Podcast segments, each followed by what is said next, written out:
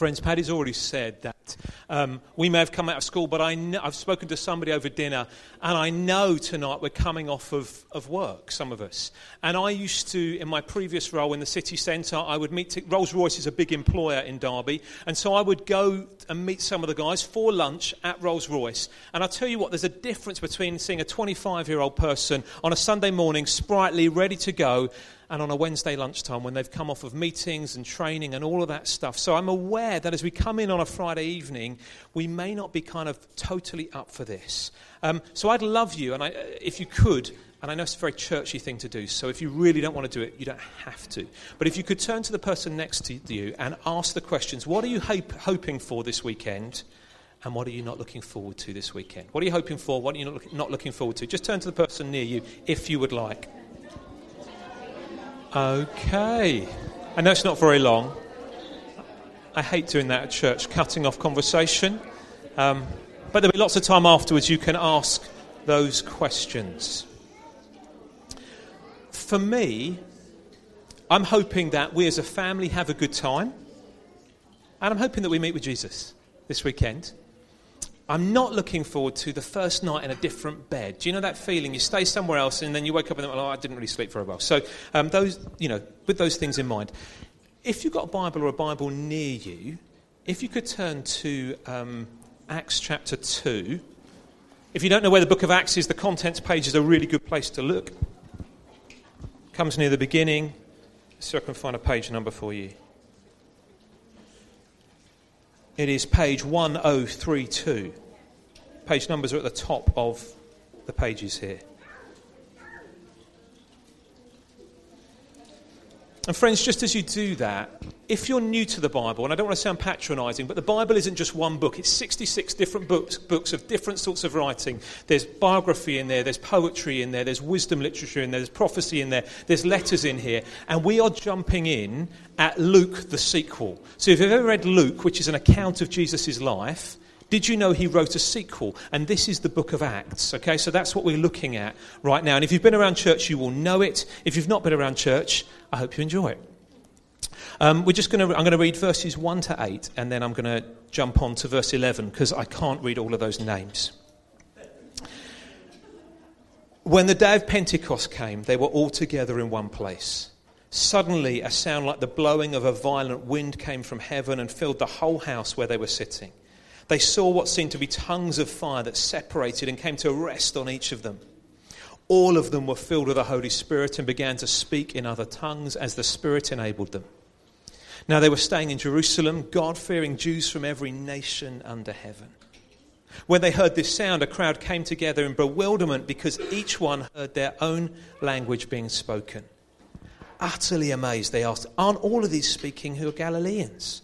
Then how is it that each of us hears them in our native language? Jump, jump, jump, jump.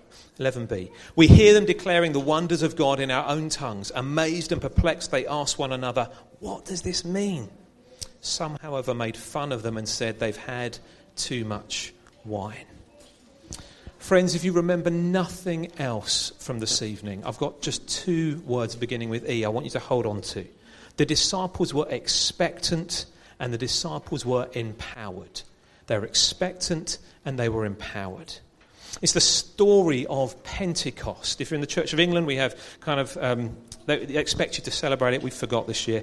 Um, it falls kind of after Jesus' life, death, resurrection, ascension, and he tells them to wait for him, to wait for the one that's going to come after him, the one that's kind of promised that's going to be like him. You see, Jesus had turned these guys' lives upside down. They'd followed him for about three years. They'd heard his teaching, they'd heard miracles.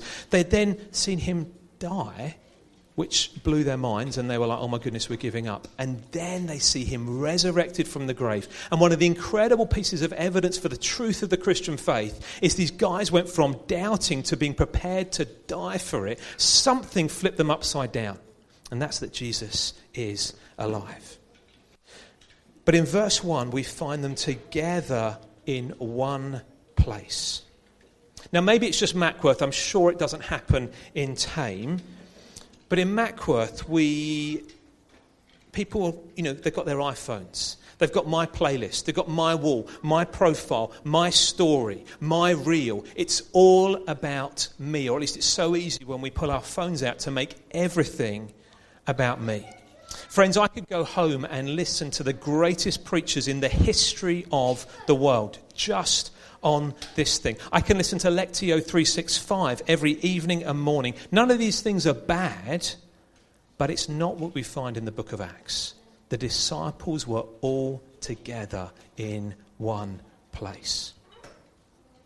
One of the things we found in the pandemic were there were lots of discussions about online church and is it real church is it not real church? And it helped us to think outside the bounds of what we do. And for people who are ill or work shift work or, uh, you know, for various reasons can't get to church, there are good things about it. But in the words of the musical Hamilton, I want to be in the room when it happens. Okay? Over the past few years, we've been privileged as a church to see people come to know Jesus. People, I'm sure, I know, I know you do here, but um, people coming in from outside, people who do not have church backgrounds. And the thing I find again and again and again is that people come in and then they'll start crying. And then they'll come up to me and say, Andy, um, you know, you must think I'm nuts, I'm crying. And I, I apologize initially for my singing. And then they're like, no, no, it's not your singing because there's something about as we gather together as the people of God, we're not just doing karaoke with the words on the screen, although I know that's what it can seem like. As we worship God, His presence comes and dwells with us, and actually it's a safe place, and people are like, oh my goodness. I can let this out. And they don't know that's what's going on. Maybe you've had that experience, maybe you haven't. It's not the aim to get people to cry, but the aim is to get people to meet with Jesus. And, and last Sunday, we, as a, um, we baptizing these people, and we had a guest there and as I was talking about this, she just wept through the service. And she said to my friend, she said, I don't know what was going on there. So we want to be in the room where it happens. And guys, I know I'm speaking to uh, people that get this because you're here. You're here over the next 48 hours to build relationship with one another. But our prayer is that every single one of us here, God knows you, He created you, He knows you by name, and it's no accident you're here. You've taken time out, and He wants to meet with you. Pastor John Tyson in the States says, God comes when He's wanted.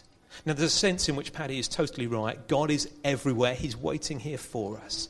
But there is also a sense in when we take time out, when we fix our eyes on Him, He shows up in power a few months ago in a university in a small town in the United States of America called Asbury. These students were meeting to worship, and this guy preached a sermon, and he said, basically, the sermon was horrendous. It was awful.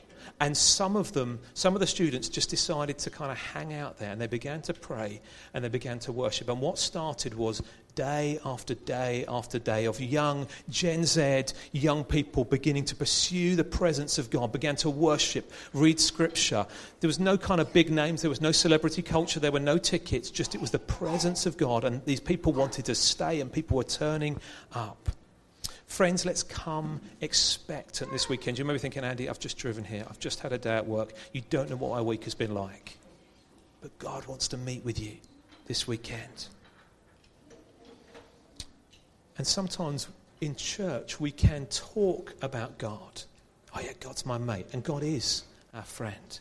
Oh, God's my Father. Yes, He is our Father. He's the creator, though, of the one who created all things. So as we head out there, as we look up at the sky, as you head to the beach at different points and look out on the ocean, if you ever get to go to mountains, this is the God that we worship. And this is the God that wants to meet with you this weekend. How does that sound? It's incredible. Mind blowing. But I know we can kind of get used to, oh, you're going to church. Yeah, the creator of all things is there. The big story of the Bible is could be split up into chapters. And so if you just I don't know if you've ever heard it put like this before, but there are six ways the story can kind of be split up into. There's lots of other ways, but this is one six way. Creation, fall, Israel, Jesus, church, eternity. Creation, fall, Israel, Jesus, church, eternity. Basically created for relationship with God. We fell away from him. God created a people for himself, sent prophets and kings to draw people back to him. They didn't do a very good job, so he comes himself in the person of Jesus. And then he sends out his people to continue the words, works, and wonders of Jesus in the church. And Pentecost that we just read about in Acts 1 is that starting of the church. Friends, I want to encourage you. Come expectant this weekend. A number of years ago, when we first started that church that was a Chinese restaurant before and an indoor restaurant and hadn't been used for worship, I remember being in a service and the worship leader, the guy playing the, the music, he went off on one. Like we were singing songs we knew, and then he just started to sing stuff out. And then he read from Matthew chapter 11 in the message paraphrase Are you tired, worn out, burned out on religion? Come to me. This is the words of Jesus. Get away with me, and you'll recover your life. I'll show you how to take a real rest. Walk with me and work with me. Watch how I do it. Learn the unforced rhythms of grace. And that phrase, that unforced rhythms of grace, resonated somewhere in here with me.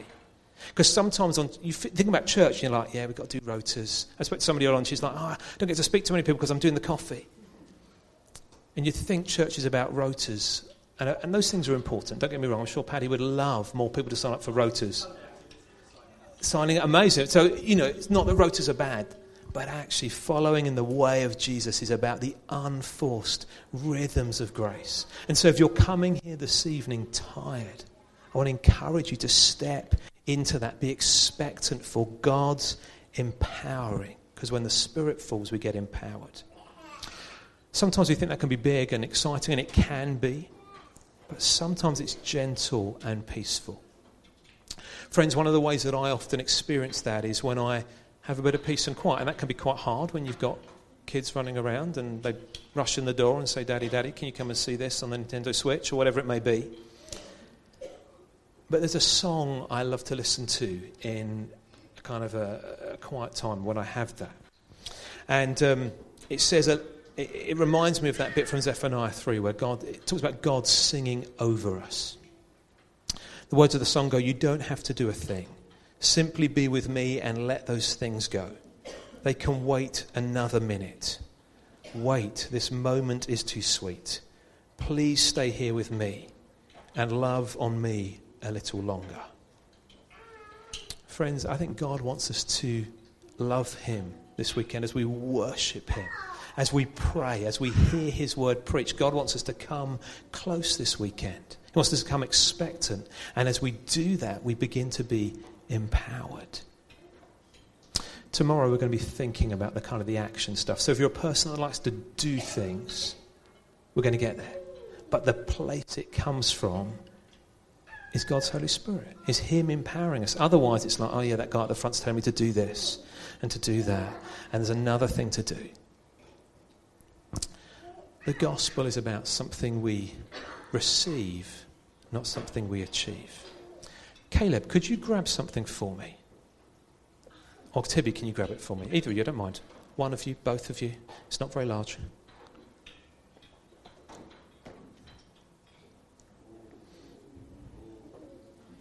Mind you, the Swiss mountains.